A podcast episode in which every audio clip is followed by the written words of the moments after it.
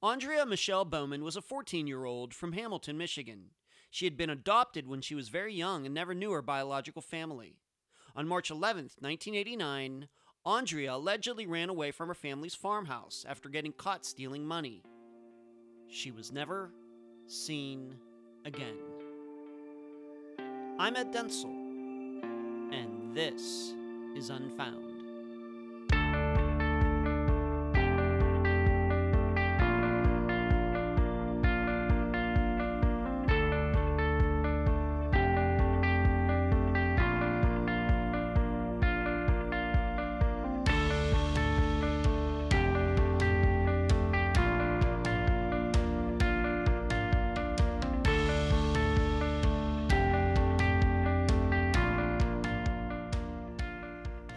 Already know, this is a remastered and updated version of an episode I did very early on in Unfound's existence.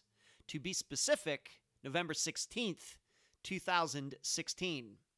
The title of it was A Reunion Undone, and the statement is still true over three years later.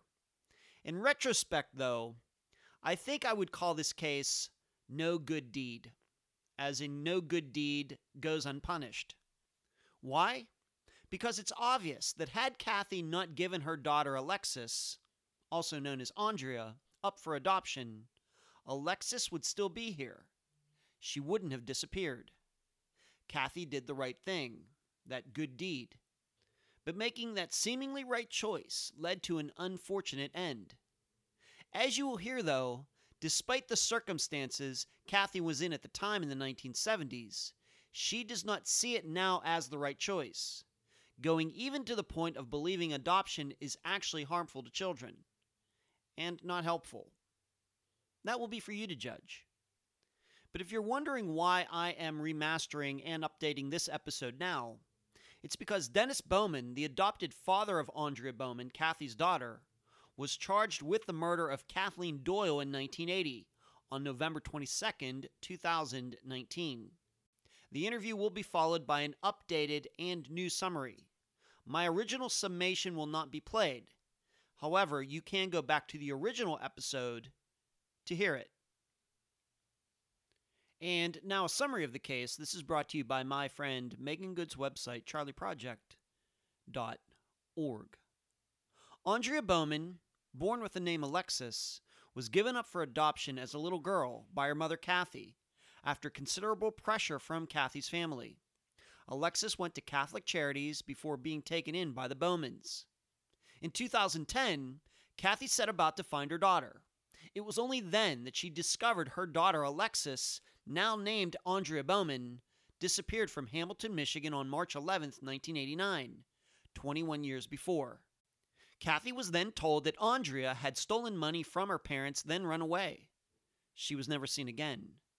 However, it wasn't long before Kathy began to learn about Dennis Bowman, Andrea's adopted father, who had an extensive criminal record before and after the adoption. He is now in custody for the murder of Kathleen Doyle in nineteen eighty. Yet questions still remain. Number one, how could the Bowmans be allowed to keep Andrea after Dennis went to jail in the early nineteen eighties? Number two, what evidence have police discovered recently that led them to Dennis regarding the murder of Kathleen Doyle?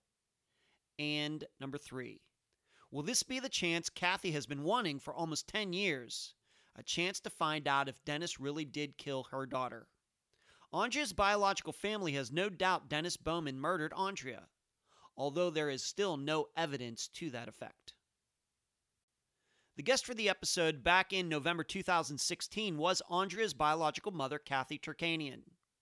You will hear her two thousand sixteen interview today. Unfound News. Dad is here.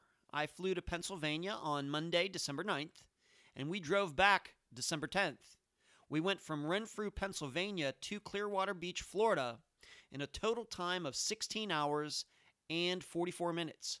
Total time, not just driving time. Rained half the way, and the other half was beautiful. Dad will be here until at least February, or the length of time that he can stand me. Next, speaking of Dad being here, Not sure how much outside work is going to get done while he is here. What I mean by that are the books and other stuff Unfound does. The episodes will get done as long as we don't have some guests who flake on us, like has happened recently. But everything else, probably on the back burner until Dad goes back to Pennsylvania. Having just said that, we at Unfound are looking for a person who can devote time to rebuilding the Unfound website, then managing it from then on. This person should have extensive WordPress experience. This job is not for a newbie. Once on board, this person will automatically be slotted into an assistant role like Emily, Cherie, Carrie, Heather, and Eric already are. Contact me at unfoundpodcast at gmail dot com with your resume and examples of your work. Where you can find Unfound. Unfound supports accounts on Podomatic, iTunes, Stitcher, Instagram, Twitter, Spotify, and Facebook. On Wednesday nights at nine p.m. Eastern, please join us on YouTube for the Unfound live show. Contribute to Unfound at patreon.com forward slash Unfound Podcast. You can also contribute at PayPal, unfoundpodcast at gmail dot com. That is also the email address. Merchandise, the books at amazon dot com in both ebook and print form. Do not forget the reviews. Shirts at unfound dash podcast dot my shopify dot com. Cards at makeplayingcards.com forward slash sell forward slash unfound podcast. And please mention Unfound at all true crime websites and forums. Thank you. I'm so happy to have on the show my guest, Kathy Turkanian, biological mother of Andrea Bowman. Kathy, thank you for being on the show. How are you doing today? Uh, thank you for having me. I'm doing well today, Edward. Let's just start back at the beginning. First, tell the, the listeners a little bit about yourself, and then go back to the early seventies, the circumstances that went on with you and the daughter that you have that you named Alexis. Okay. Well, I'll do my best.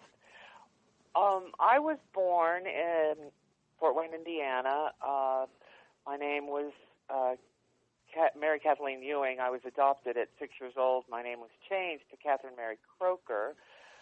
I uh, was my third, it was my mother's third husband, so, um, and he was in the Navy, so we traveled a lot when I was a child. I think she was, I was in the first grade, so by the time I was in the seventh, we had been, I had been to seven different schools, and needless to say, it sort of rattles a kid going through that much, but so had all my other siblings, and I come from a large family, there's six of us, but, um, sadly, we were very dysfunctional, and um, unfortunately, my third, my mother's third husband, my stepfather, adopted father, was abusive, and so it just really kind of made our family fall apart. Uh, my mother wasn't mentally really able to handle six kids and a husband that was gone all the time in the service. So, anyway, um, my old brother, my younger sister, got ill, and so that sort of took my mother's attention even more away from the rest of her kids. And um, I just had some really bad things happen to me as a young teenager, and I was a runaway in nineteen seventy-two. And uh, I ran away to New Orleans, unbelievably, and survived it, uh, which, you know, maybe the times have changed. Maybe those were sweeter times. Mm-hmm. I don't know, but mm-hmm. I got down there, and I was a pretty smart kid, you know. I a comment made to me I can remember was uh, when they found out how old I was, a friend of mine uh, said I, that they thought I was dumb for seventeen, but pretty smart for fourteen. So wow, you know, you were fourteen years old in you were fourteen years old in New Orleans. That's right. Wow. That's right. Okay. And I had hitchhiked from Virginia to New Orleans uh, and had survived it, and went to work and got myself, you know, got to know people and started living with this little Mexican girl, and we worked for, you know, a man who owned apartments, and it really kind of shaped up to, like, maybe I could even consider going back to high school, which I did for about a week and a half, and it was just such a chaotic mess as mm-hmm. far as just the school itself, because it was desegregating in a really nice part of New Orleans. Long story short, I didn't last, and I can remember the math teacher saying to me, "You weren't as brave as you thought you were." So anyway, I went back to work. I worked as a waitress. And in the time that, well, let's say in the first two months that I got down to New Orleans, I met, I'll call him a boy now for the age that I am, but mm-hmm. young man that I eventually married and who is Alexis's father.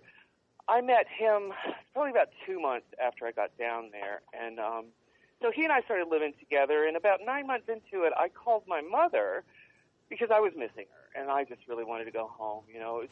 I, mm-hmm. uh, I got the, you know, the uh, idea that maybe I needed to go back to high school and uh, home was the only place that I could actually achieve that.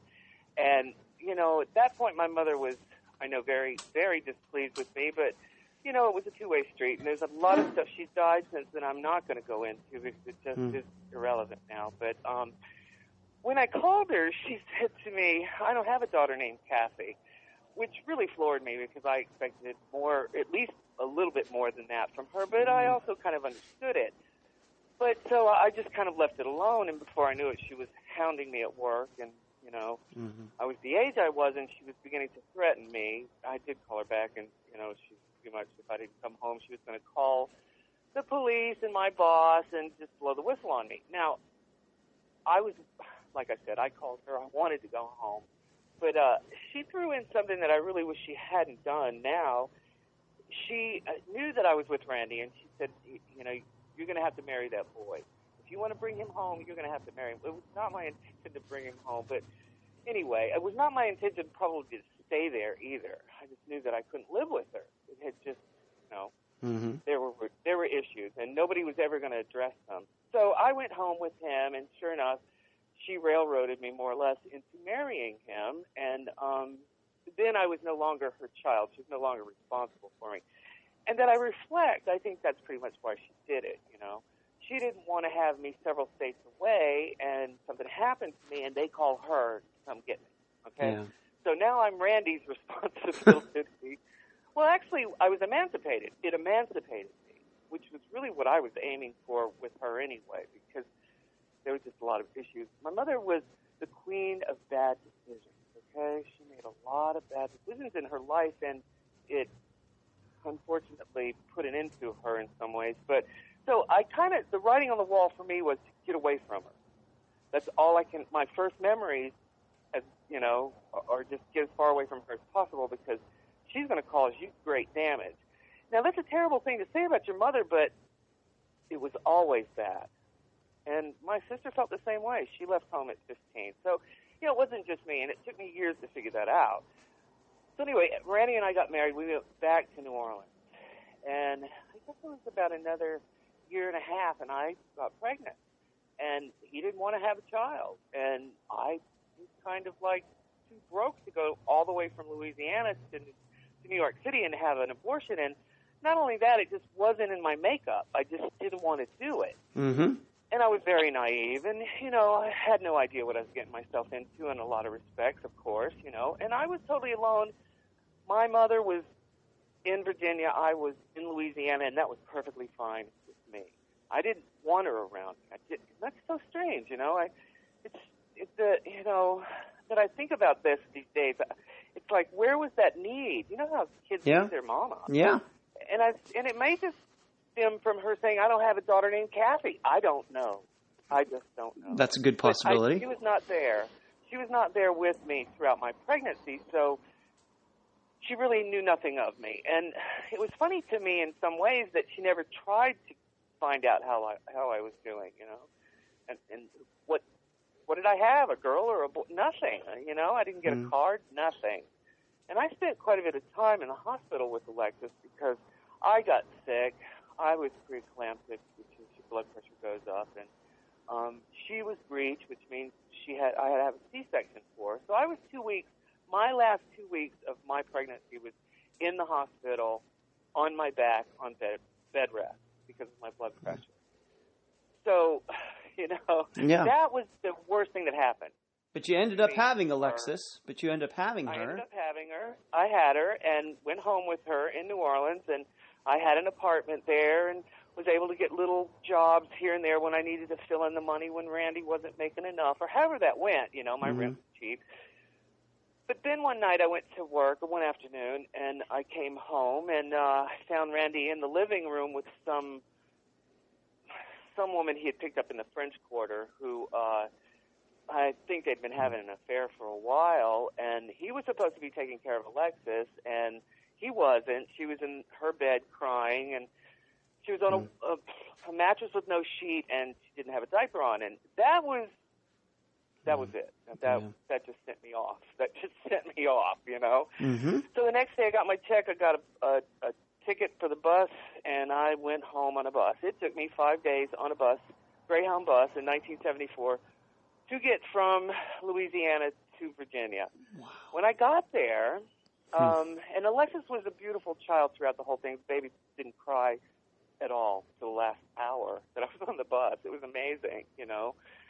So when I got there, my mother met me at the bus station, and, uh, you know, she checked Alexis over, and one of the first things she said to me, and this kind of gives you an inside, mm-hmm. a, a sort of a picture of the inside of how it was in my life with my mother. The first thing she said to me was, I was expecting this baby to have diaper rash all over her body. And I'm like, how do you think your kids got raised with no diaper rash because us older siblings were taking care of them? Of course, I would never speak to my mother that way, but, you know, that's just the sort of person she was, you know. She handed off all the responsibility for her other children to the older siblings and just went in her room and closed the door. And it's depression, you know, it's things like that. But so was this what brought about with was this kind of relationship you had with your mother? This is what eventually brought about the adoption, giving her up? Well, my mother immediately assumed that I wasn't keeping the, my child. She just mm-hmm. immediately assumed she was either going to take the child, she was either going to take Alexis, or, or I was going to give her away. So behind my back, she went to the uh, Catholic Charities, I, I believe, first, mm-hmm. who, um, you know, basically, my mother was in a, she just had Uh, a, a very bad cancer scare. She'd had a, a mastectomy and, you know, survived it, but they told her she, you know, made it five years, she might make it ten. So it was always walking that tightrope, you know. Mm-hmm. And I think she just saw this whole thing play out as my future, her future, Alexis's future, and it would be that she would adopt my daughter, although I had never said anything to her about it. It amazes me how this came about. But I'll go on from there. She had gone down to the uh, Ch- Catholic Charities and basically told them the predicament that she was in, that I was in, there was a baby involved. And I find out twenty years later that my mother also said that I had taken L S D th- throughout my pregnancy and that um, what was the other mm-hmm. thing? And that Randy had fed Alexis, Randy, my husband, mm-hmm. Mm-hmm. had fed Alexis Ripple wine in her baby bottle. That never happened. That is all that untrue. All untrue. That's all okay. very untrue. Okay. Now, I know people now. It's and, amazing. And let's just be clear, you didn't find, you didn't know that at the time. You found that out in two... I found that out in twenty years later after okay. I was notified that all of this had happened. Okay, okay. great. Um, okay. And it was used to sort of shut my mouth. It was mm-hmm. it was something that the Bowmans used to try and shut my mouth. Okay, we'll totally get to, we'll get to that. Just go we'll yeah, go back yeah, to yeah, that. Sure. So Absolutely. this this adoption though ended up happening, or you giving her up and the adoption ended up happening. I guess you agreed to it or were forced into it. Well, I think what happened was I began to really realize that. Well, first of all, first of all, when my mother what my mother did was she came back and she said to me, you can, well, how'd she put it? Either I can ab- adopt Alexis, or you can put her up for adoption, and she can get the best people out there because she's an infant, and, you know, people mm. who are adopting infants, will, the best of the best out there, blah, blah, blah. Mm-hmm. And you can't, oh, oh and, and she said, and if I take her and die in ten years, you'll come back and ruin her life. You know, and I was just like defiant as I'll get out. You're not getting my kid. Look what happened to me. I'd give her away. You know, mm. she had me in, in a position of, first of all, she pretty much, I had no money. You know, I was totally dependent on her. Randy had completely abandoned us. Mm-hmm. So I was, I think I was stripped down. I think I was beginning to sort of revert back into the kid that I was. you know. I wanted help, but I didn't want, you know, my mother was very harsh. She had a way of being very... Sounds like it. I didn't want my mother to inflict on my daughter what she inflicted on me. Mm-hmm. I didn't want her to have the life I had, okay? I was more or less promised that if I let her go right away, she would get the best families out there that were looking to adopt, you know? And this was before the day that you could actually pick through this possible best scenario, mm-hmm. okay? And yep. open adoptions came to be, and that's a bunch of... That's a big lie, too, but... You know, so this wonderful, beautiful picture is painted for me if I make this choice, but if I make that choice, I'll ruin her life. Mm-hmm. Now, I was only seventeen, you know. I think at that point I had really held it together well, and I just needed somebody to help me, you know. And when your mother won't help you, you really have no place to go. And at that point I didn't understand the welfare system. I and really, truthfully, didn't want her to live that way. You know, mm-hmm. I had lived that way. My first memories were hunger, homelessness, fear. I didn't want that, you know? Mm-hmm. And so I opted that direction. And, you know, I really don't, I don't hold it against myself. I probably did for the first ten years, but I got over that because mm-hmm. I was pretty much brainwashed now that I think about it from this end of it all. But you did, get, but you did give Alex, you gave Alexis up for adoption, and you carried on with your life. More or less, I, you know, didn't carry on like I would have normally if this had never happened. Okay? Yeah, right. I right. spent many years on the verge of suicide, mm. and you know, I know that now. But it took all of this mm-hmm. rushing back at me to realize it. But yeah, for several years, I was probably very mm, self-destructive. You know. Mm-hmm. Uh, and probably very suicidal, but I'm not that, that's not how I operate, you know? And mm. I mean suicidal in the way of, like, having real urges to do things, like, and I don't know if that comes with your age, you know? Did twenty-year-olds get these kind of uncontrollable urges? All of us? Or them, or whatever, but, you know? twenty-year-olds, I think, tend to do crazier things than forty-year-olds. I think, yeah, that's... Well, you know, for instance, I used to have the urge of jumping out of a car. Mm-hmm. And I don't know where it came from. And now that is self-destructive, and I can yeah. remember being depressed a lot, you know. But that was a very strong urge. It was like it was everything I could do to stay in the car. So I think I... But you did get yourself sorted out. I mean, you eventually... I got obviously, out. You're still Absolutely. Here, and... But here's why. Here's mm-hmm. why. Mm-hmm. I wanted to meet my daughter. They promised me I would meet my daughter when she was eighteen years old. You do this, you just... Let her go. Let her be raised by good people, pro, you know. And at eighteen, you can find her, and you can you can reconnect. And that's but, when know, two thousand two came around. Well, actually, she was when I started when the internet started becoming available mm-hmm. to me and that sort of thing. I immediately started putting her name out there and the story and trying to find her, you know. But the thing is, is you she's not going to be able to find herself unless she knows who she is. As a, you know, who she was before she was adopted. Mm-hmm. So really all of that is just kind of, just didn't work, okay? So in two thousand ten, after having talked to the uh, Catholic uh, Charities and found out that they had flipped her over to uh, Norfolk Human Services, um, which I have a much better name for them, but I won't mm-hmm. go into that.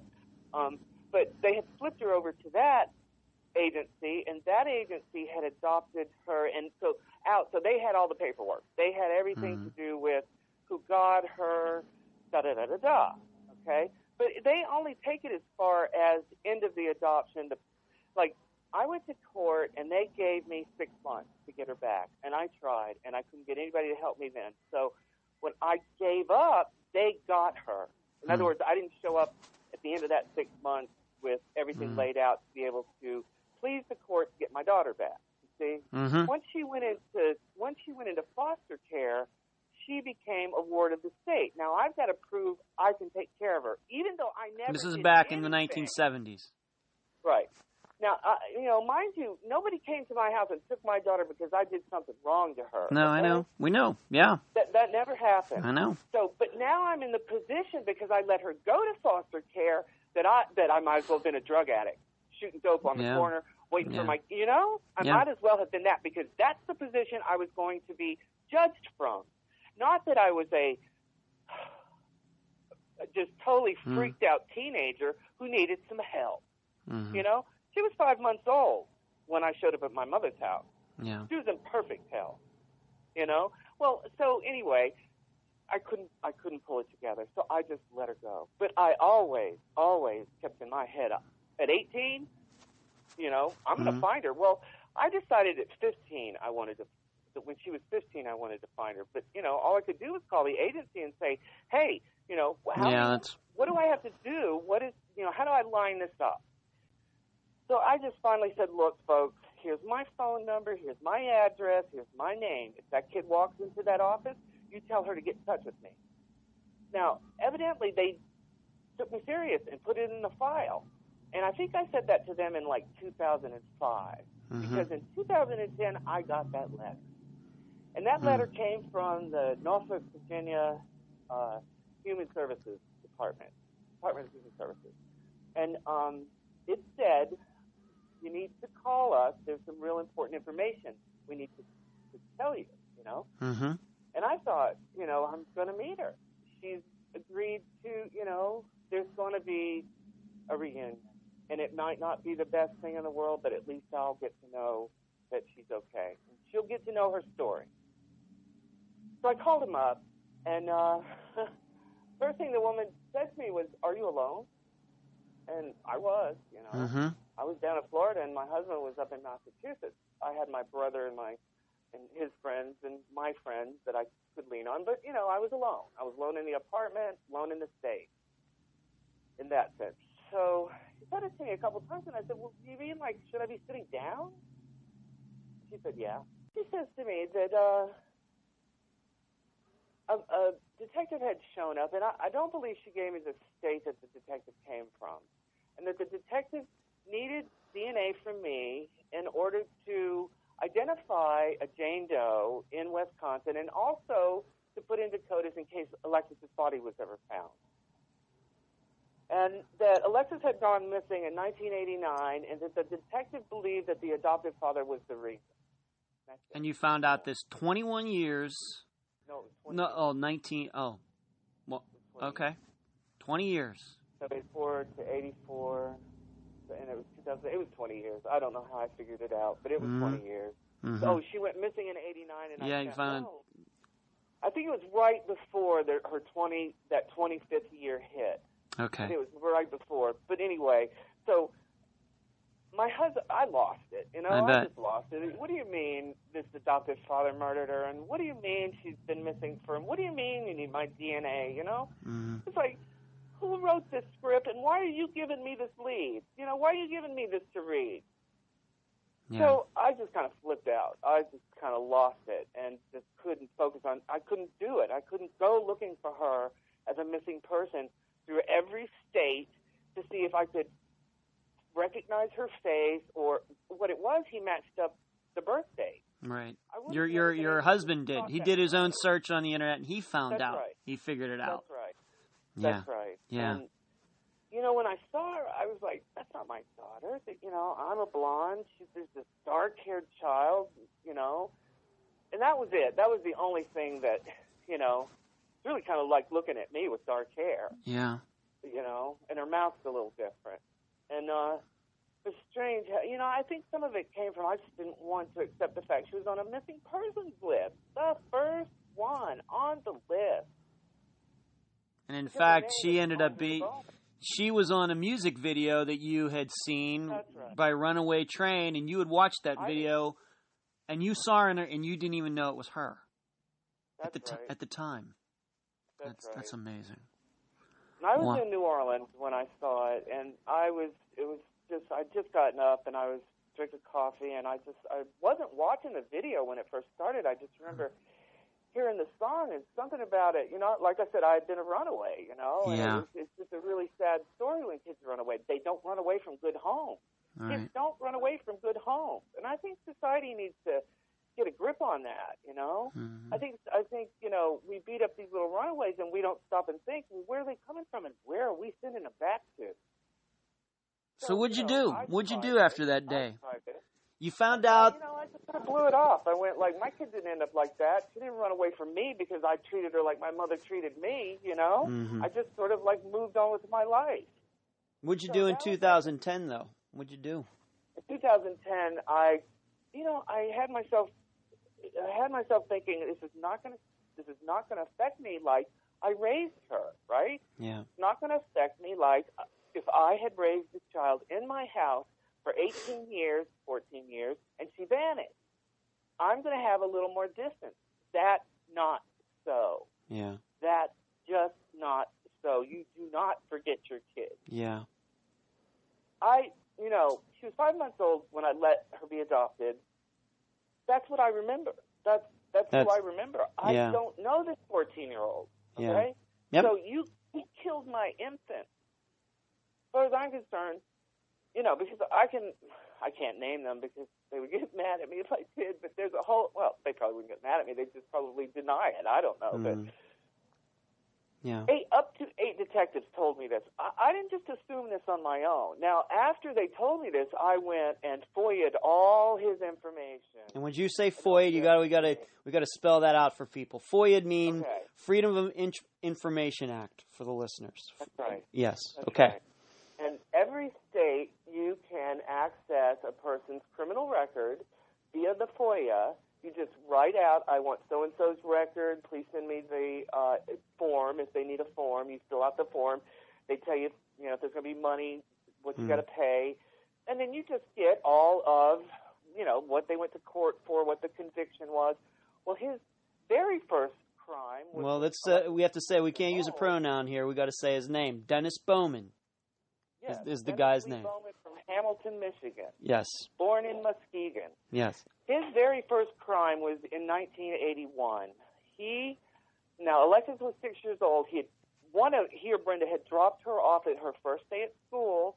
I think she was in preschool at the point, at that point, maybe kindergarten, so it wasn't mm-hmm. quite first grade. But so she was in school while he is out basically stalking the backwoods of Holland. Uh, looking for somebody to jump, looking for a teenage girl to force into the woods and rape. Mm-hmm. That's exactly what he tried to do. He basically pinned this girl, pulled a gun out, told her, get in the woods. She just stood there in fright. It's all in the transcript. Mm-hmm. She stood there with her mouth hanging open going, what do you mean, get in the woods? He shoots at her. It goes past her ear. He shoots at her again. It, go- it hits her right, or rather it hits the ground right in front of her. And he tells her, I will blow a hole in you if you don't get in the woods. Now, he admitted to all this. All this is in the transcript. And this is Alexis. Uh, Alexis is the people that Catholic Charities ended up giving Alexis to, Dennis and Brenda Bowman. Right. Well, right. They actually handed the case over mm. to un- to uh, Norfolk Human Services, mm-hmm. and they're the ones who okay. located the Bowmans. The Bowmans. Let me just put a side note to this. In nineteen seventy-four, there was a law written. It's called the CAPTA Law, and it was written by Vice President Mondale, and it spoke specifically to giving federal funds to agencies and to people who adopted disabled children. Yeah. Well, my mother's little story got my daughter, right. and I know this through Brenda because she tried to like she tried to use it against me that that Alexis was labeled with fetal alcohol syndrome. Now that. That diagnosis, I was an R N, and I know this mm. for a fact because I was around back then too. Fetal al- alcohol syndrome, that condition had just been, had just come to be yeah. the year before. Like nineteen seventy-three had just, you know, the, the syndrome had just been uh, identified, diagnosed, and labeled, okay? I never drank. I never drank until after I gave Alexis up, and it was quite a few years before I ever drank, mm-hmm. okay? Yeah. So this child did not, and you can look at her, anybody with any sense would know there's nothing wrong with her. She went from straight A's while Dennis was in prison to D's and F's when he got out, okay? But in, in the nineteen eighties. Yeah. But Mondale had the, we had this law that said the people who adopted or took into their care children with certain problems, fetal alcohol, would get government money. Didn't have to just be one thing. It right, right. Disability across the board. Right. So disability alcohol syndrome was a brand new diagnosis. My point being, diagnoses are a dime a dozen, number one. Okay? Mm-hmm. You can throw diagnoses at people all day long, and another doctor will say, they don't have any of that. Yeah. Okay? But they saw, I believe, this is my belief, and if I can get into those records, and I will, it's just a matter of time, mm-hmm. that what they did is they decided, okay, she's fetal alcohol syndrome. It's such a new syndrome. They won't figure it out for years and years in the first place. We'll get funded for her getting adopted. The parents get a certain amount of money every month, I believe, and I'll bet you an amount of money they did until mm-hmm. she got into school, and they re-diagnosed her and said, nothing wrong with this kid. So that Mondale, but anyway, that bill, once written past, Mondale almost immediately came out and said, you know, this really is probably going to cause a lot of children to get abused, this system to get abused, these children to go into situations mm-hmm. that just because of the money they access these kids. Okay? And that's kind of what happened. And that's and then that's what happened in Alexis' case. And that's what happened. She's one of the first ones. I'll guarantee you she's one of the first ones. And this is, if I could get into these files, this, I bet I could find a class action suit going on somewhere.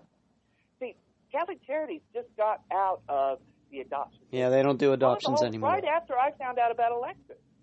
And I'm yeah. not kidding you, right afterwards.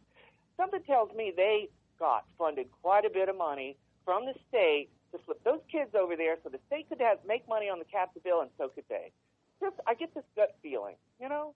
Let's get back to Dennis so, Bowman. So in nineteen eighty, he tried to...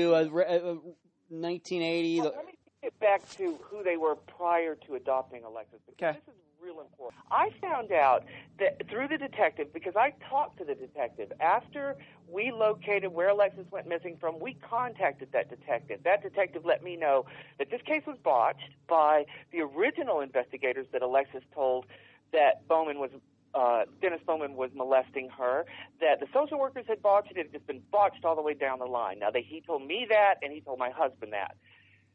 Mm-hmm. He said that the uh, investigation was never, that there was never any investigation into Dennis Bowman's past.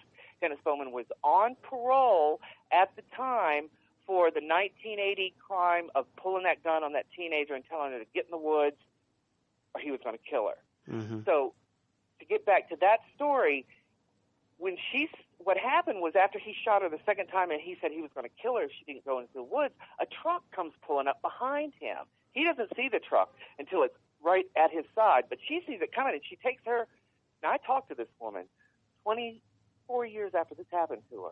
But anyway, she took her bicycle, and she threw it out in the middle of the road mm-hmm. in front of the truck, okay? And the judge said one of his statements in the court transcripts about this was, if it were not for the fortuitous passing of that truck and that woman's willingness to do whatever she had to do to get out of the situation, he would have killed her. He would have raped and killed her. And that if he's out and he's in the public, women are not safe. Now, that was written by a judge right before he went to jail for that nineteen eighty crime. Alexis vanished two and a half years later after he got out.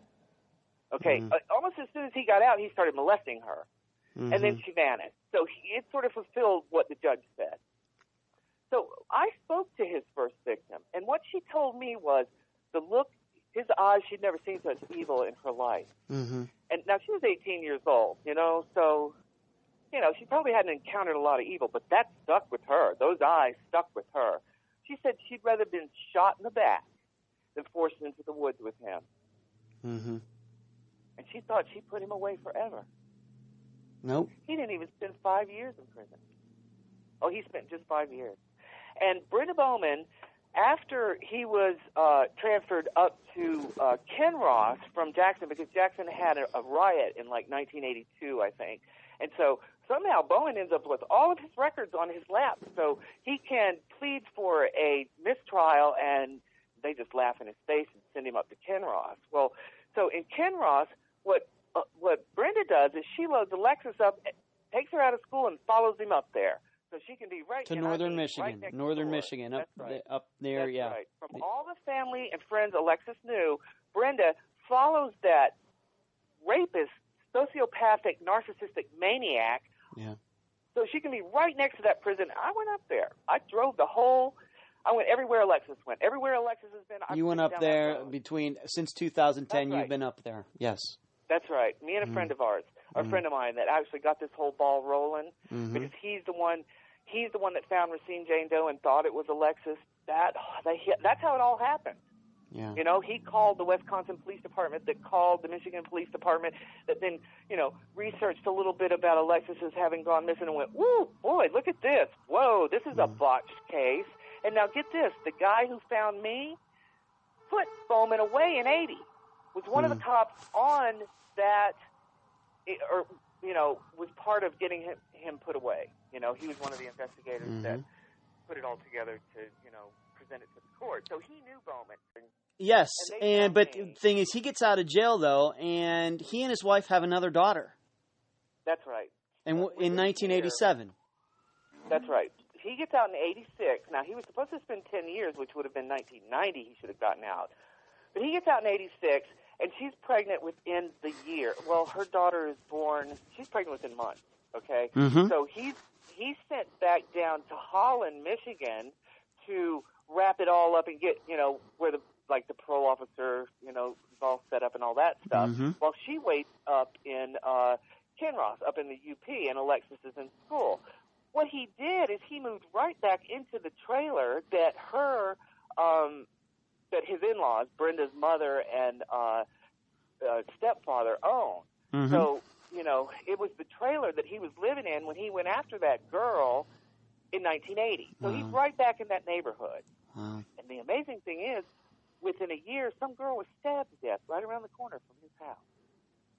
So anyway... Was that killer ever caught? Killer ever caught? No, never was. Never was. Wow. Never was. There was, there was a girl killed right before he went to prison... right around the corner from his house, knifed to death.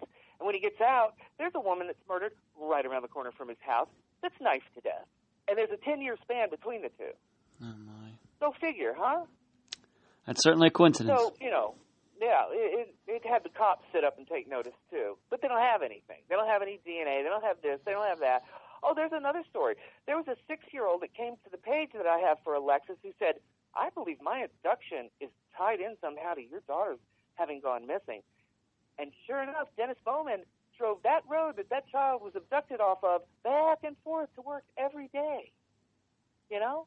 Mm-hmm. Every, and this happened right after Alexis went missing. This in nineteen eighty-nine. Yes. She was abducted, taken from where Dennis Bowman worked, the road he worked off of, and taken all the way to the park that's right around the corner from his house. Now, why did he drive seventeen miles? Because that's where he feels safe. So, you know, that whole thing. So what happened right before right before Andrea uh, disappeared? You know, you know, you know what the story is. You know, they claim that she took some money and took off. And that's still that's what they right. claim to this day. In November of eighty-eight, Alexis started refusing to go home. And from school. They called the police on her, yes. They called the police on her and they said, this kid refuses to come home. Then Alexis told them, he's molesting me. Then they went to Bowman and Brenda's house while they had Alexis, and they said, she's saying this about you. And they said, oh, we didn't do that. She's having problems because she's adopted and whatever else they said. And the social worker said, do whatever you have to do. Now, this is in the record. Mm-hmm. Do whatever you have to do to keep me from coming back out here. Now, this was after he had moved her out to that old farmhouse out in the middle of nowhere, mm-hmm. out of the trailer where his in-laws owned, so other people could see him and know what was going on. He and Brenda moved out to the countryside, and that's where she went missing from. Well, anyway, when she told them that he was molesting her, they went, the truant officer and the social worker went over to the house. They chose not to believe Alexis. The social worker said, do whatever you have to to keep me from coming back here. Alexis went missing, uh, let's see, November, December, January, February, March. About three and a half months later, Alexis vanished. So he did whatever he, he had did, to. Yeah. That, that's the way I read it. Now, did the I, did I, the I school know of his prior conviction from the nineteen eighty incident? Nobody did. Nobody did. Nobody did. Hmm. His parole officer allowed him to live in a house with a teenager, a girl who's becoming a teenager, like she was. Yeah, I think fourteen. When he got out, she would have just been started, or she would have just been thirteen when he got out of prison. seventy-four. No, she's twelve, just becoming thirteen. So she moved back down to the Hamilton area after she got out of school and the kids got out in June. She moved back down there in June of eighty-seven because he got out in eighty-six, mm-hmm. and she was going to school. she was back down there at the very earliest, the uh, the, the winter of eighty-six, and at the very latest uh, when kids, in, or, mm-hmm. or the, the summer of eighty-seven, somewhere in there. Mm-hmm. Okay, by March of eighty-nine, she's vanished, and he she's gone to authorities and said he's molesting me, and she vanishes mm-hmm. shortly afterwards. And why does she vanish? Because he's on parole for that nineteen eighty-one crime, and he knows that if they listen to her, he's going back to prison. For a long, not just five years this time, it's going to be That's hopefully right. f- forever. Hopefully. That's right. Right. That's right. And right. now, why did that parole officer allow that man to live in a house with that child? I don't know. Maybe he hid her out. Maybe that's the reason she didn't come back down there for a year. You know? Mm. Maybe he denied she ever existed. I don't know. I tried to find prison record and parole records on him. They don't exist. You know, what I think happened is a certain amount of time the family can, or, or, you know, the person, the convicted person can go and request that the records be destroyed. And mm-hmm. I think that's what, that's happened. what happened. They systematically, you know, and one thing that's, that's come up over and over again in my search for Alexis is people who, now Hamilton's only about five thousand people. It's a very small town. Kids have come who are now grown-ups in their forties have come to me and said, hey, I never knew she went missing. I never, you know, oh we never heard anything about it. Nobody said a word. When I went up there and met the few people whose kids knew my daughter, they said, oh, we just thought she ran off. She got fed up, ran off. Is that the way you treat your kids in such a small community? Is that how you handle, you just let them run off? You Yeah, it's not like she was nineteen. You know what I mean? You know, she was a child. Yeah, child yeah, right. Who had already gone and said, please help me from this man. Now, Dennis... Alexis, I think, started doing, well, the boys liked her. She was a cute little girl, and it's that time of your life, right? So she had a couple of little boyfriends that she liked. They liked her, but then they went and, and met Dennis Bowman. One particular that I know this from, from an inside, Dennis Bowman had a, has a knife fixation, and he would pull out his knife, his big sharp knives, and he would show this kid, look at how sharp my knife is, and he would shave the hair off his arm. Mm-hmm. Now, just recently when he repinned the story about what happened in the on that day that he called Alexis a runaway and a thief, mm-hmm. all of a sudden, now thirty years ago there were no there were no details such as how many piles, or no, there was a one pile of money, now there's two. Um, yeah, his story no, has changed over the years as to what yeah, actually happened yeah. that day. He's repinned his story. Now there's more money. And, see, a liar will always add to the lie. You, yeah. you know, people who are telling the truth don't have to add or subtract anything. Yeah. That's what they saw. That's what they're going to tell you. People who tell lies don't remember the details. So they they don't just – usually they don't subtract from the lie. They add to the lie. And sure enough, that's what Dennis did. Now there's more to what happened to Alexis. And – added to not, you know, there's not just one pile of money she took. She took one pile of money but left a pile of money. Like, who does that, right? She hated him so much that she's going to run off and steal his money. She'd take it all. Are there any allegations? What about his other daughter? Are there any allegations that he might have done things to his, his newer daughter that was born in eighty? Yeah, go ahead.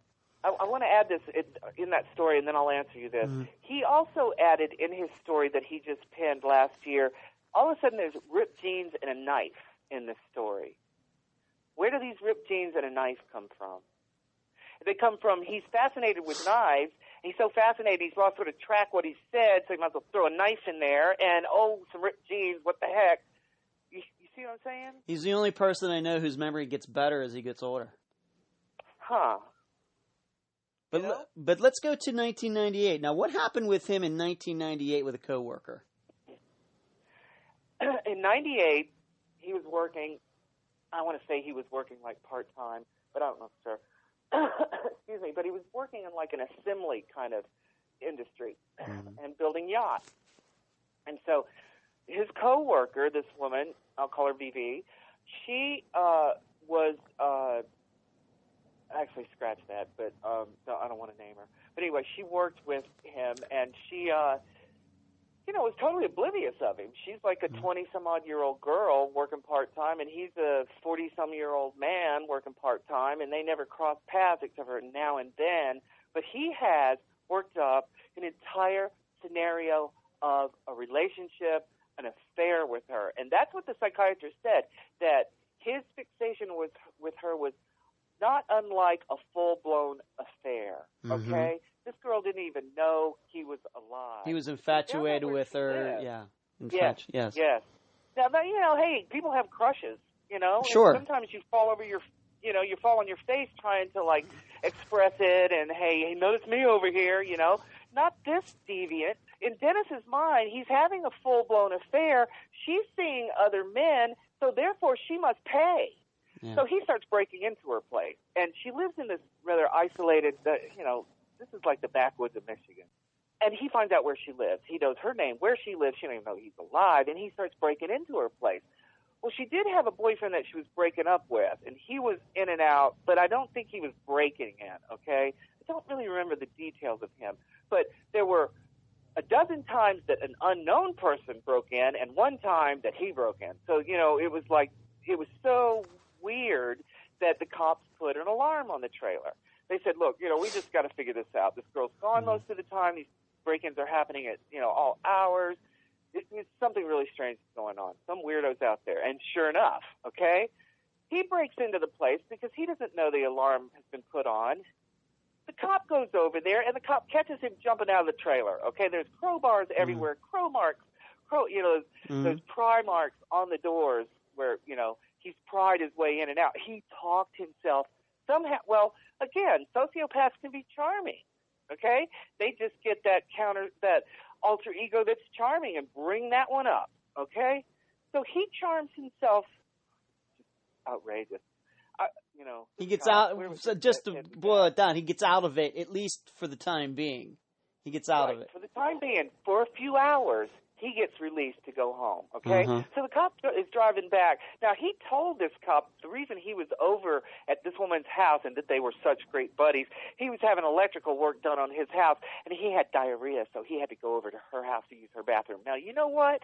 Nobody gets in my house that I know that's got problems like that. Okay, mm. They're gonna go to their family's house. He gets away with it, but later they go back to his house, and he is charged right. with something, and he is interviewed by psychiatrist. What does he say to the well, psychiatrist? Actually, apparently he said a lot.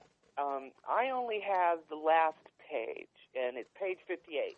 And in the last page, every time the psychiatrist, now this is just sort of a summation of what the psychiatrist said, but the psychiatrist said, every time I questioned Mister Bowman about his missing daughter, Andrea Bowman, he says back to me, all the evidence is lost.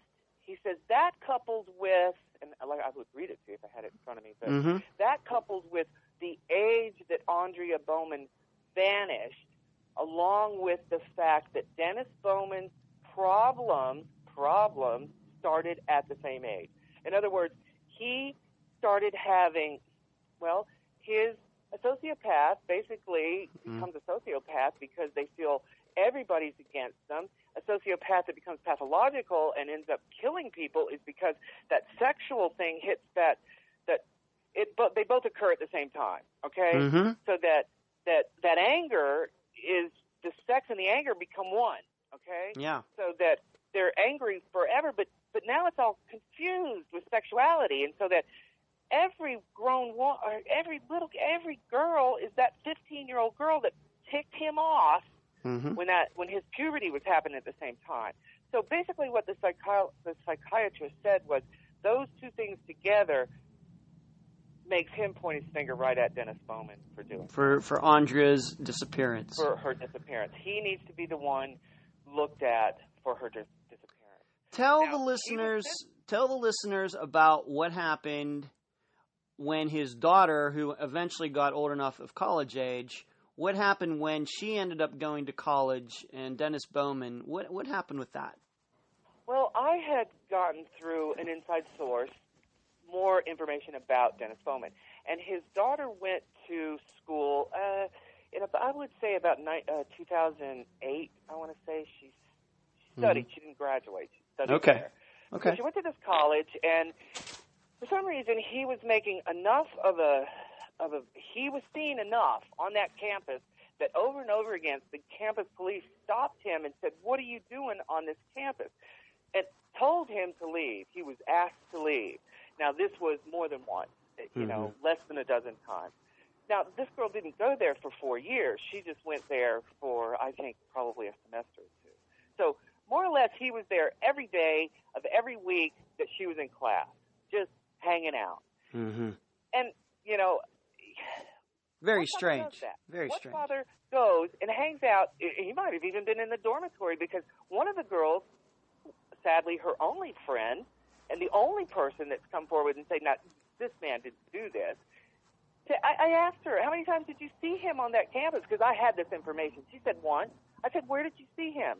In the dorm, in his daughter's dorm room.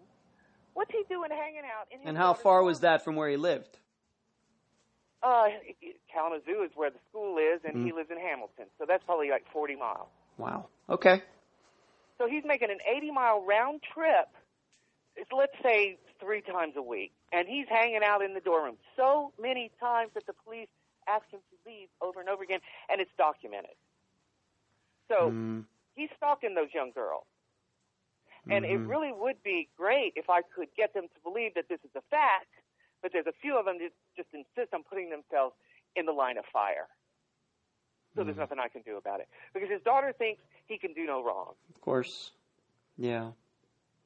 She's pretty much, I think, she's pretty much inherited that sociopathic mentality from him. I think it's a an inherent, an inherent thing, okay? And then nurture, nature, that whole thing plays out. And his and, and the wife is... Do you, Let's put it this way. What you think you know about it, do you think that she had a part in Andrea's disappearance as well, the wife? I believe she realized pretty quickly that Dennis did this. And I believe, no, I know that all the tips she put out in the six months before they vanished after Alexis went missing, they moved out of the house she went missing from and literally dropped off the map six months after that happened, after she went missing. But in that six-month period, Brenda Bowman called the police over and over again saying that she had been notified that Alexis had been seen X Y Z place. Well, my first question mm. is, why didn't they just call the police? Why mm. would they be calling her to have her tell, you know what I mean? Yeah. Basically, it's an elaborate ruse, in my yeah, eyes. Yeah. It's an elaborate ruse to uh, lead that truant officer all over southwest Michigan to wherever. See, Dennis Bowman, like I said, has that magical thinking, and his last statement to the police was, they asked him, "What do you think happened to Andrea?" He said, "Oh, she's probably, she probably ran off, no, she ran off with the Mexicans, and she's dead." Okay? Mm-hmm. So his magical thinking has put it all off on all the Mexicans, and she's dead. The only truthful statement there is that she's dead. Yeah. Now, he feels so confident that all the evidence is lost that he can go into the police department, lie on his second story, and when they ask him what does he think happened to her, he can say, "She's dead." Where do and you th- where do you think where do you think your Alexis is? Speaking of evidence, property. She is. That's what I you had believe. The property that she went missing from. I had all that property searched. The search, the search went across the road, under the overpass, down into the gullies that could be gotten to. The woman said nothing could be found. That I placed this together in the timeline I put together. She's on the property that he bought. Well, he bought uh, property not far from where she went missing, either the year before she went missing or the year she went missing. And his plans were, well, he moved her out of the trailer, out to that country farm, old country farmhouse, killed her, and then took her over to the property that he was buying that mm. had no, it had no mm. structure on it. He, now, he claimed it as his address, but it had no taxable, livable structure on it until nineteen ninety-six. I believe he buried her on that property while light poles were being put in and sewer tanks mm. were being put in. And, you know, I've even mm. talked to the police, and they have... Uh, They have uh, shots of that property over the years. You know, they do like that county, you know, they survey the, the county every so many years. And I've been told they have shots of his property and how it's changed over the years that he's owned it. Now, I Googled his property, and I noticed there's an excavated spot right off his back porch that suddenly after he found out about me got excavate, excavated again, got, like it, it got dug up again. And you can see it on Google Maps. Wow. So Google Earth, know. Like from the sky, like a satellite shot. Yeah, yeah, mm-hmm. yeah. He's on a three property. He's on a three acre property now, and it would have taken him no problem at all to kill her, take her to that property, put her in a hole where the septic tank was being yeah. going to be built or going to be buried, and that's where she's at. Now, is that where he lives now? That's where he lives now. That's right. That's where he's at now. Now, since I was located, and this is all, you know, surfaced, mm-hmm. the police have gone to him and said, you know, Dennis, you know, you need to clear yourself here. You're the person who saw her last. You're the, you know, you have this background. He refuses to cooperate now, and he is, has his phone disconnected, and he's thrown up a fence around his property. See, in Michigan, they have a mushroom hunting season. And people can just roam up on your property and go mushroom hunting. Prior to my coming on the scene and mm-hmm. basically just slamming my hands down on the desk for the last six years, top of my lungs, yeah, for the last six years, he's put up a fence so nobody can roam on his property now. But that police officer went over there and put his foot in the door and said, "Dennis, clear yourself." And Dennis told him in no uncertain cuss words to get off his property. He wasn't gonna. He wasn't gonna cooperate. Well, there's ways of making a witness talk, and he's put himself in the position of a witness. What's now, Dennis Bowman doing now? Where is he? Well, what's he doing now? Does he work? Is he retired? What's he do? He is. As far as I can gather, he's disabled and he draws a disability. I think um, that there's some sort of behind. I think it's involving being a sex offender. Okay, I, mm. I think that what happened, well, he was grandfathered in. See, he's not on a sex offenders list. He was grandfathered in. He did his his dirt before mm. they could, before there was a law, okay? Yeah. So he's grandfathered in. But I think what happened in ninety-eight, they said, okay, bud, you want to stay out of prison? You're going to go to the sex offenders school, and you're going to take these drugs right here that's going to keep you corralled. Okay, I think that's what's going on. And so now he's on these drugs, and he's claimed he's disabled, and he's claiming disability, basically. I mean, I, I can only, you know, I can only sort of like assume from what evidence I have. But I mm. can't imagine that that sex offender program just cut him loose and said, okay, you're all cured, bye-bye. Uh-uh. So what, what's ha- what has to happen next? Where, where's, what's, what's the next big uh, marker, mile marker in this? What's the next step you're well, trying uh, to, what's, what's next for you in trying to find your daughter, Alexis? What's next? Um, well, I, it actually just remains the same. I continue to go to the Missing in Michigan. I continue to have that page on Facebook, Find Andrea M. Bowman. Mm-hmm. I um, continue to assert that he did what I'm not the only one who believes he, he murdered her. Mm-hmm. Um, and, you know, I have gotten some insight into the judicial, judicial system that will allow me to sidestep a grand jury. And that's as far as I can really talk about okay. that. How do you, and, you know, if we could just maybe, you know, wrap this up now, what are your attitudes now toward adoption? You know, uh, you were adopted. I've been adopted. We've talked about that, not on this show, but we've talked about my, how I was adopted. And then you, you know, kind of being forced to give up Alexis for adoption. How do you feel about that now? You know, having a life of it. I'm just totally appalled. I'm totally appalled that you could actually put a price on a child's head and sell it to the highest bidder. Okay? Mm-hmm. That's what's happening in adoption today. Now it's big business. A white child, a white infant, thirty thousand dollars. A black infant, fifteen thousand dollars. An Asian infant, ten thousand dollars. Who, who decides these prices? Oh, no, I'm sorry. sixty thousand dollars for a white, thirty thousand dollars for an African-American, mm. you know? Mm. So it's baby selling. It's baby selling. Everybody's making a dime. Now, in that, some children get the perfect scenario, and God bless them, they deserve it, because they're never going to see who, most of the time, they're never going to know anything about their birth family. And a lot of it has to do with they're afraid to make their adoptive family angry. You know, it may be that they're perfectly okay with the adoption and everything's hunky-dory, but they're afraid that their adoptive mother and father will disown them, okay? Mm-hmm. So who has the right to do that to a kid, to completely annihilate who they were born to be and then to hold over their heads a threat of, we will just disown you and you will have no one, okay? Because the courts took your mother and father. And if you find that you can't connect with them, we've given, we've written you off, or the fact that they can flat out lie to these young mothers.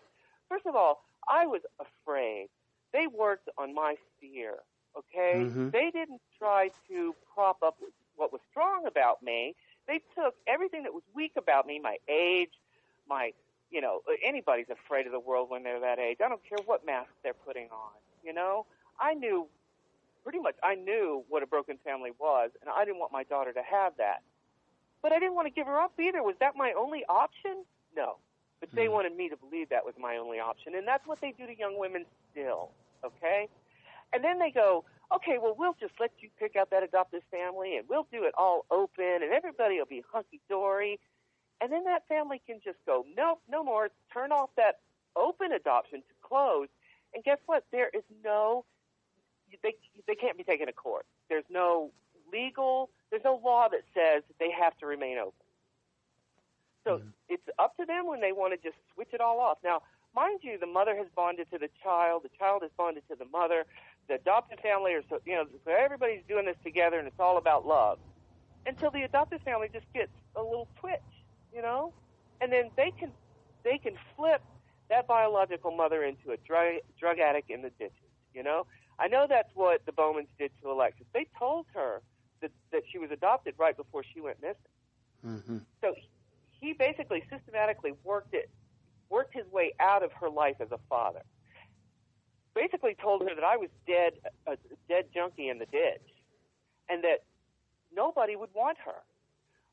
They one of the things they refused to go on television the one time that they were going to do a news story on Alexis, and did a news story. Brenda Bowman, when the uh, news company or the news people called and said, you know, you want to plead for your daughter? You want to come on on television and plead for her to come home? She goes, no, I'm still too devastated. Uh, she was really bothered about being adopted. Uh, what else did she say? Um, she was afraid that she was going to go to foster home because of fights with her parents. First of all, why would she go to a, to a foster home? You know, she's adopted. She's not an mm-hmm. orphan that needs to go to a foster home. If anything, she would go to a youth center. Well, you know, in a private message, Brenda had said to me, the only time she's ever been in a foster home was when you put her in one. And then a week later, she's telling the news people that Alexis was afraid of going into a foster home because of fights with her mother. So I know that they tormented her about who I was and nobody loved her. And see, that's a whole lot of it. You know, it's not a positive thing to be adopted. It really isn't. When I found out, I started hearing things that just I couldn't believe. Children say there was one thing: uh, kids who complain about being adopted. Uh, what they heard growing up was, "Aren't you glad you weren't aborted? You you could have just been an abortion. Why you know? Why would you say that to somebody? Because they were adopted. Because they're whining about it being, you know, and and having a negative uh, view of." Really against adoption really makes people question themselves too, because everybody's so positive about adoption. You know, well, I would never hurt a child. Well, it's not about you. You know, it's about the kid. You know, adoption can be a bad. It can enslave children. It can make them disappear. It makes them disappear. They, they no longer have a connection to a family that is biological. Now, you know, if the Bowmans were out here fighting, looking for Alexis as hard as I was. Mm-hmm. Or, or am, it, it would be, I'd have a different view maybe. But, well, you have to realize that not all adoptive parents are like the Bowmans. Oh, well, I know that. I know that. But mm-hmm. I don't believe that children should be just given away, honestly. I think they should stay within their family, their biological family, if at all possible. You know, if it absolutely is the last resort, okay. But I think a human being wants to know where they biologically come from, or they would not always go. These kids always seek their family. Just about always. Didn't you? No, I didn't. No, I, no, I didn't. No, I didn't. Okay, well, you're an exception. Most people want to know who they biologically come from. I mean, you know, if nothing else, just to know, what, why have I got this tumor growing out the side of me, you know? Mm. There is the health history issue. You know, there are reasons that people, and I think a majority of them do go looking for their parents. They need to know. I needed to know who my father was, but my mother never would tell me. You know, so it's just not, it wasn't fair of me to decide for Alexis who her parents were going to be. God gave her to me, you know. It wasn't fair of anybody to say, other people, strangers, could be a better parent to your kid than you. They should have sat with me and seen what kind of parent I was, and they never did. And I, you know, I was so young, I didn't even know my rights.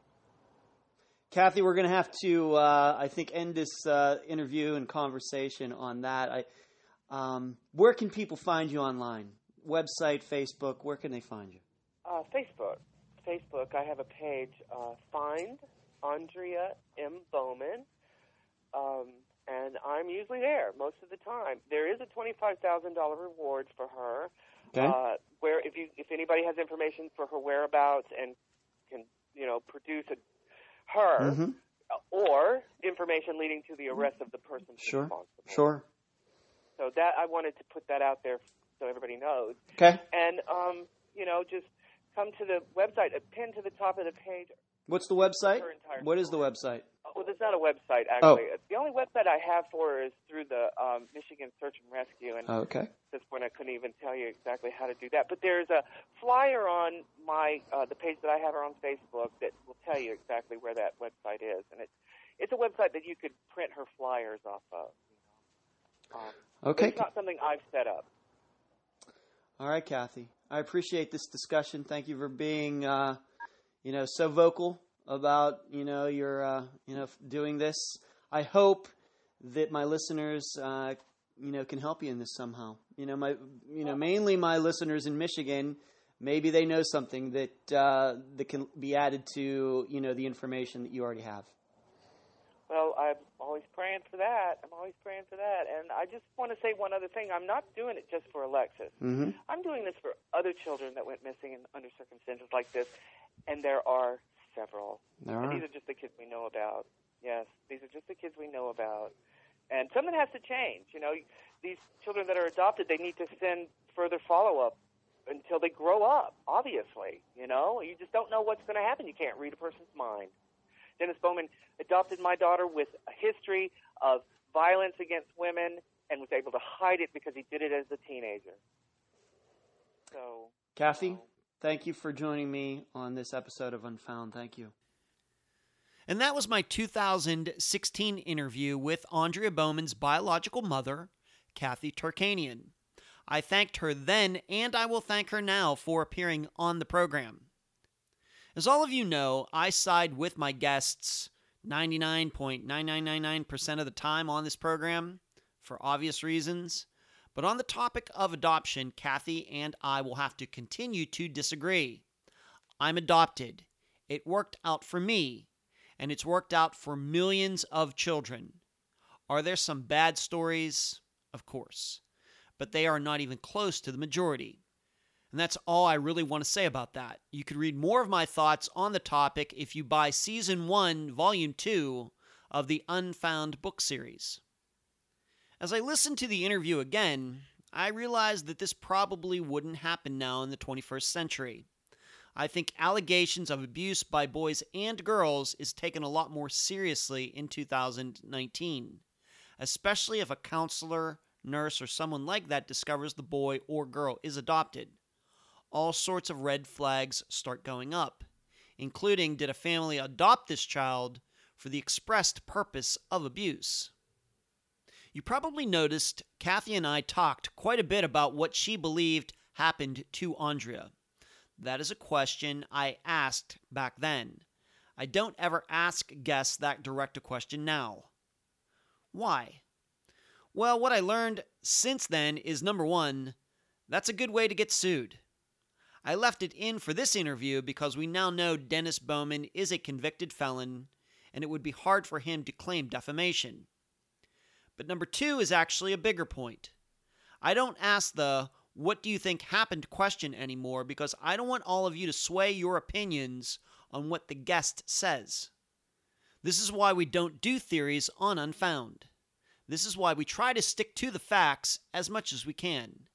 We want diversity of thoughts, feelings, and opinions on all cases Unfound covers. And I think when the guest or myself is very upright with our beliefs, then many of you tailor your own thoughts accordingly. And I don't want that. So the what do you think happened question is no longer part of the interview process. This case, though, comes down to Dennis Bowman. As I noted before the interview, Kathy does reference a murder in nineteen eighty that could have been connected to Dennis. Go back and note how she talks about a murder that was, quote unquote, right around the corner. It happened right before Dennis's knife attack that sent him to jail for most of the nineteen eighties. Well, now we know Kathy was correct. Dennis Bowman is almost certainly a serial killer. I wouldn't be surprised if they eventually connect the murder right after he got out of jail to him as well. Yet the issue is still Andrea. Where is she? The best news to come out of Dennis being charged with murder is now investigators can go onto his property legally, looking for evidence of not just Kathleen's murder, but Andrea's disappearance. I believe Kathy is going to find out if her theory was true, that Dennis killed Andrea and buried her on his property. I can hope this group of police don't mess it up like the cops did the first time around in Zoe Campos's murder. Fingers crossed. I also have to ask, what role did Dennis's wife, Andrea's adoptive mother, play in all of this? She has to know what happened to Andrea, right? I wonder what she's been doing since Dennis was charged. Hopefully, she's being very honest with investigators. I'll leave the rest of the theorizing up to you. And that's the program. If you found it informative, please go to the app that you use to listen to Unfound and give this podcast a nice review. I thank you for listening. I'm Ed Densel, and you've been listening to Unfound.